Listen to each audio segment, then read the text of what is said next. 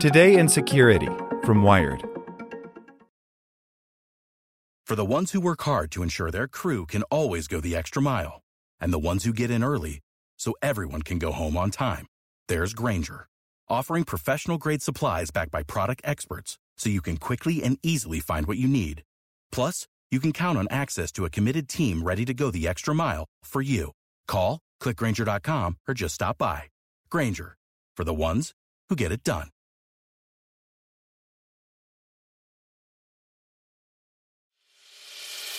As a longtime foreign correspondent, I've worked in lots of places, but nowhere as important to the world as China. I'm Jane Perlez, former Beijing bureau chief for the New York Times. Join me on my new podcast, Face Off US versus China, where I'll take you behind the scenes in the tumultuous US China relationship. Find Face Off wherever you get your podcasts. Hey there, this is the spoken edition of Wired.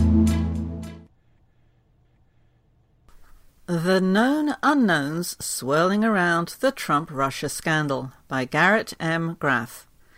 The near daily barrage of news and revelations, big and small, about the Trump campaign and its metastasizing ties to Russia can be hard to keep track of, even for people following the scandal closely. Storylines and players appear and disappear, sometimes for weeks or even months at a time. While there remain big, overarching questions about whether there was active conspiracy between Trump, his associates, and Russia, or merely opportunistic collusion, the answers to those questions could be amorphous and long in coming. More simply and immediately, there's plenty of information that we know we don't yet know about what went on in the campaign, from cyber meddling to clandestine meetings surveilled by US and other intelligence agencies, missing puzzle pieces that we can discern from the revelations that have come out so far. As Donald Rumsfeld famously said in the early days of the Iraq War, as we know, there are known knowns. There are things that we know we know. We also know there are known unknowns. That is to say, we know there are some things we do not know. As the Trump campaign's one time chairman Paul Manafort, a key figure in the scandal, makes his way toward the Senate Judiciary Committee, we thought the time was right to, in Rumsfeldian terms, present a non exhaustive list of 15 of the most pressing known unknowns in the Trump Russia investigations. Holes and unanswered questions that you can bet special counsel Robert Mueller is digging into. First question What was said on the Kislyak intercepts? We know that something in last December's telephone calls between Russian Ambassador Sergei Kislyak and the soon to be Trump National Security Advisor Michael Flynn triggered concern among U.S. intelligence. Presumably, the calls focused on the sanctions against Russia that the outgoing Obama administration had imposed at that time. So, what was said and by whom that led US intelligence to begin the lengthy and complicated process of flagging the conversations as concerning? Second, are there intercepts discussing the Kislyak back channel discussion? We know that there are US intelligence intercepts, either of telephone calls or electronic communication, that contradict Jeff Sessions' recounting of his interactions with Sergei Kislyak this week, presidential advisor and Trump's son in law Jared Kushner said that the so called secret back channel offer was simply a means of attempting to gain reliable information on the Russian military's view of the Syrian conflict. Is Jared Kushner's reporting of that meeting consistent with any Russian reports of the meeting? And did the US or its allies intercept those reports as they were dispatched to Moscow? Third question.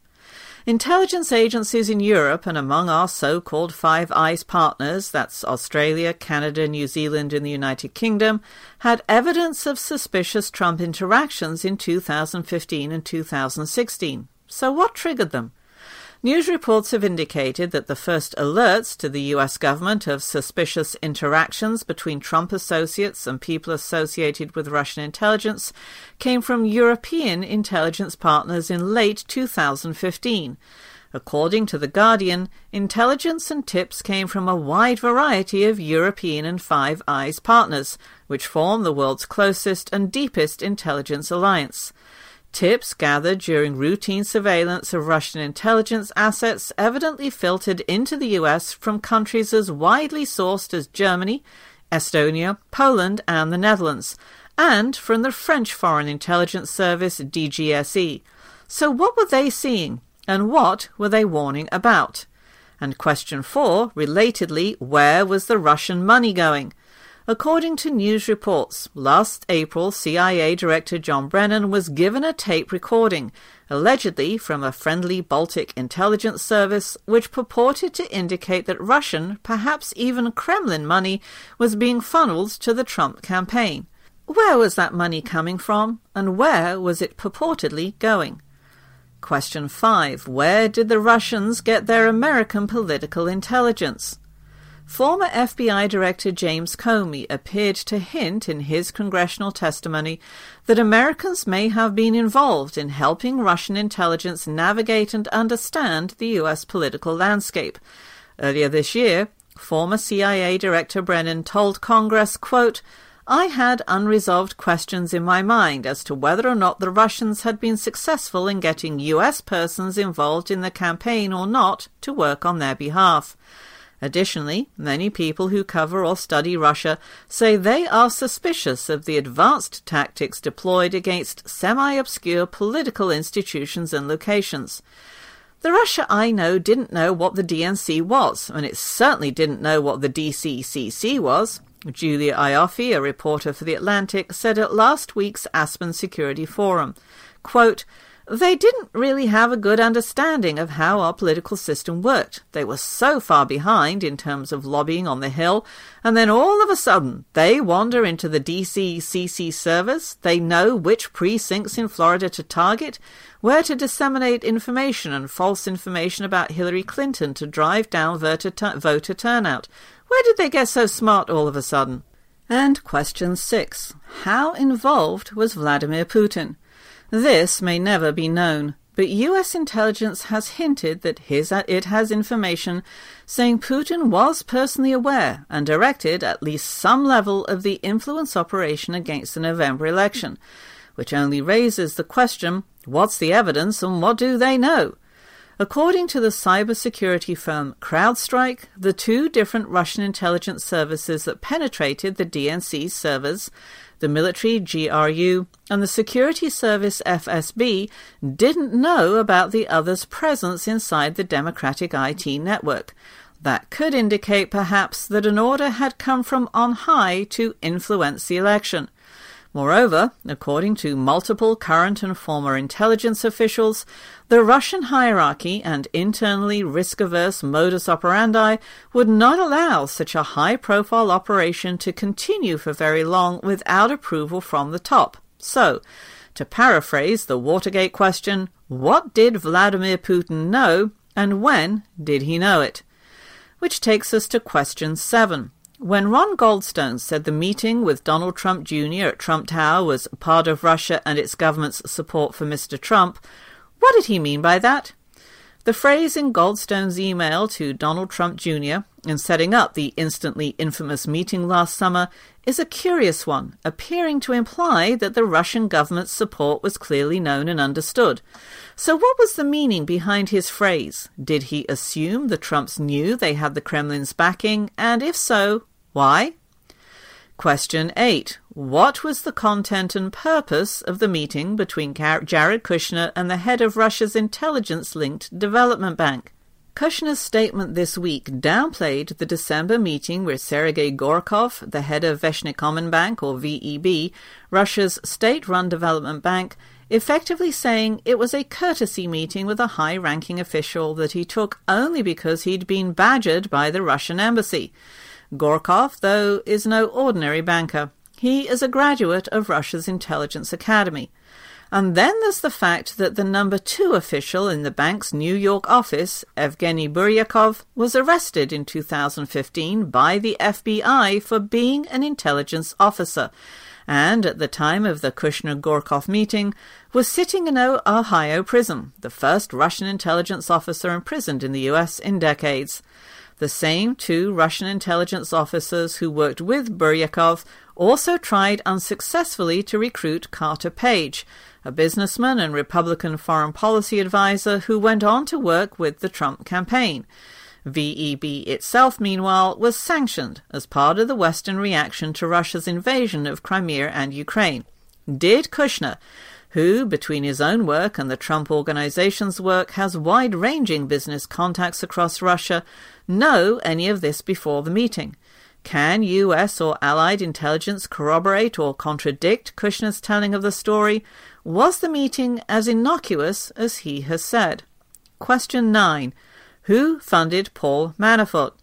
The man who led the Trump campaign last spring has wide ranging connections throughout Eastern Europe and Russia, including with Russian oligarch Oleg Deripaska, and he worked with another oligarch, Dmitry Firtash. Firtash, a long standing target of the FBI, is today under arrest in Austria, awaiting possible extradition to the US, and has been associated with Russia's most notorious organized crime figure, Semyon Mogilevich, who, for many years, was the only international figure on the FBI's most wanted list other than Osama bin Laden. In recent years, Manafort used cash to buy more than $12 million in New York real estate, including a condo inside Trump Tower, and he has subsequently taken out mortgages on some of those properties. Where did Manafort's money come from, and where did it go? Question 10. What more does the US government know about Jeff Sessions' meetings with the Russian ambassador? Last Friday, there were reports that U.S. intelligence agencies overheard Sergei Kislyak telling his superior that his meetings with Jeff Sessions involved talk of the campaign. Sessions has maintained that they only discussed Senate matters. But this was hardly surprising. It always seemed unlikely that in the midst of a campaign, the Russian ambassador would meet with a Trump campaign associate without discussing the campaign but they illustrated the depth and sophistication of the surveillance blanket under which Russian officials operate in the United States. So, is there more that the US intelligence community, perhaps the CIA or the NSA, knows about what transpired during Sessions' meetings with Kislyak? Or, for that matter, about what transpired during some of the other controversial meetings between Trump associates and Russian officials? And question 11 who influenced a proposed amendment to the GOP platform, and why? A proposed amendment to the GOP's party platform position on Ukraine was watered down at the last minute before the 2016 Republican National Convention, striking a section that called for helping to arm Ukraine against Russia's invasion. One campaign official, J.D. Gordon, admitted this spring that he advocated the change to bring the platform in line with the Trump campaign's desires. The move was surprising at the time, as the Washington Post's Josh Rogin noted last summer, quote, the Trump campaign worked behind the scenes last week to make sure the new Republican platform won't call for giving weapons to Ukraine to fight Russian and rebel forces contradicting the view of almost all Republican foreign policy leaders in Washington. Given how uninterested and flexible the Trump campaign was on almost all detail and specific policy points in other areas, why was the arming of Ukraine such a focus, and who else advocated for the change? Question 12. Why was Oleg Erovinkin murdered? The former top KGB official died suspiciously in December just weeks after he had been publicly linked to the mysterious dossier compiled by former MI6 officer Christopher Steele. The dossier traced a variety of links between Trump associates and Russian intelligence and business leaders.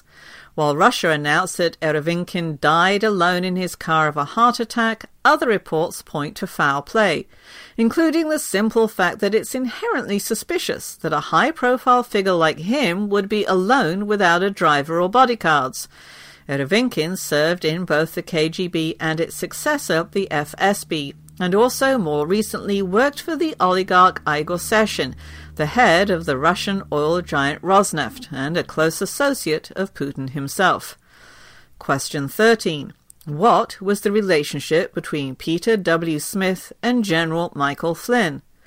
The Wall Street Journal reported that Smith, a long-time Republican operative who committed suicide this spring, had assembled a team to un- attempt to uncover what he believed were Hillary Clinton's emails stolen by Russian hackers. The Journal story, based on interviews with Smith just days before he killed himself in a Minnesota hotel, created more questions than it answered, especially because Smith appears to have told people he contacted that he was working with Michael Flynn, then a Trump national security advisor. Was that true? Were the people that Smith was contacting actual Russian hackers? And if so, were they related to the Guccifer 2.0 teams that leaked John Podesta's emails? And is there a relationship between Smith's team and the attempt to track down the missing Clinton emails and Trump's public call around the same time for Russia to hack the emails? Question 14, which is perhaps the simplest question, how many more meetings were there between the Trump campaign and Russians? We continue to learn about new ones, meetings held at Trump Tower, or the second private chat between Donald Trump and Vladimir Putin at the G20 summit in Germany earlier this month. There's also a long rumored third meeting between Jeff Sessions and Russian officials. How many more contacts, if any, were there between the Trump world and Russian officials? And finally, question 15, and a new one. What was said during the private dinner conversation at the G20 meeting between Putin and Trump, and are there any tapes? One senior intelligence source told me it would be espionage malpractice if German intelligence hadn't carefully and extensively bugged the G20 meeting rooms. While the White House says the meeting between the two leaders lasted only 15 minutes, other sources say it lasted more like an hour.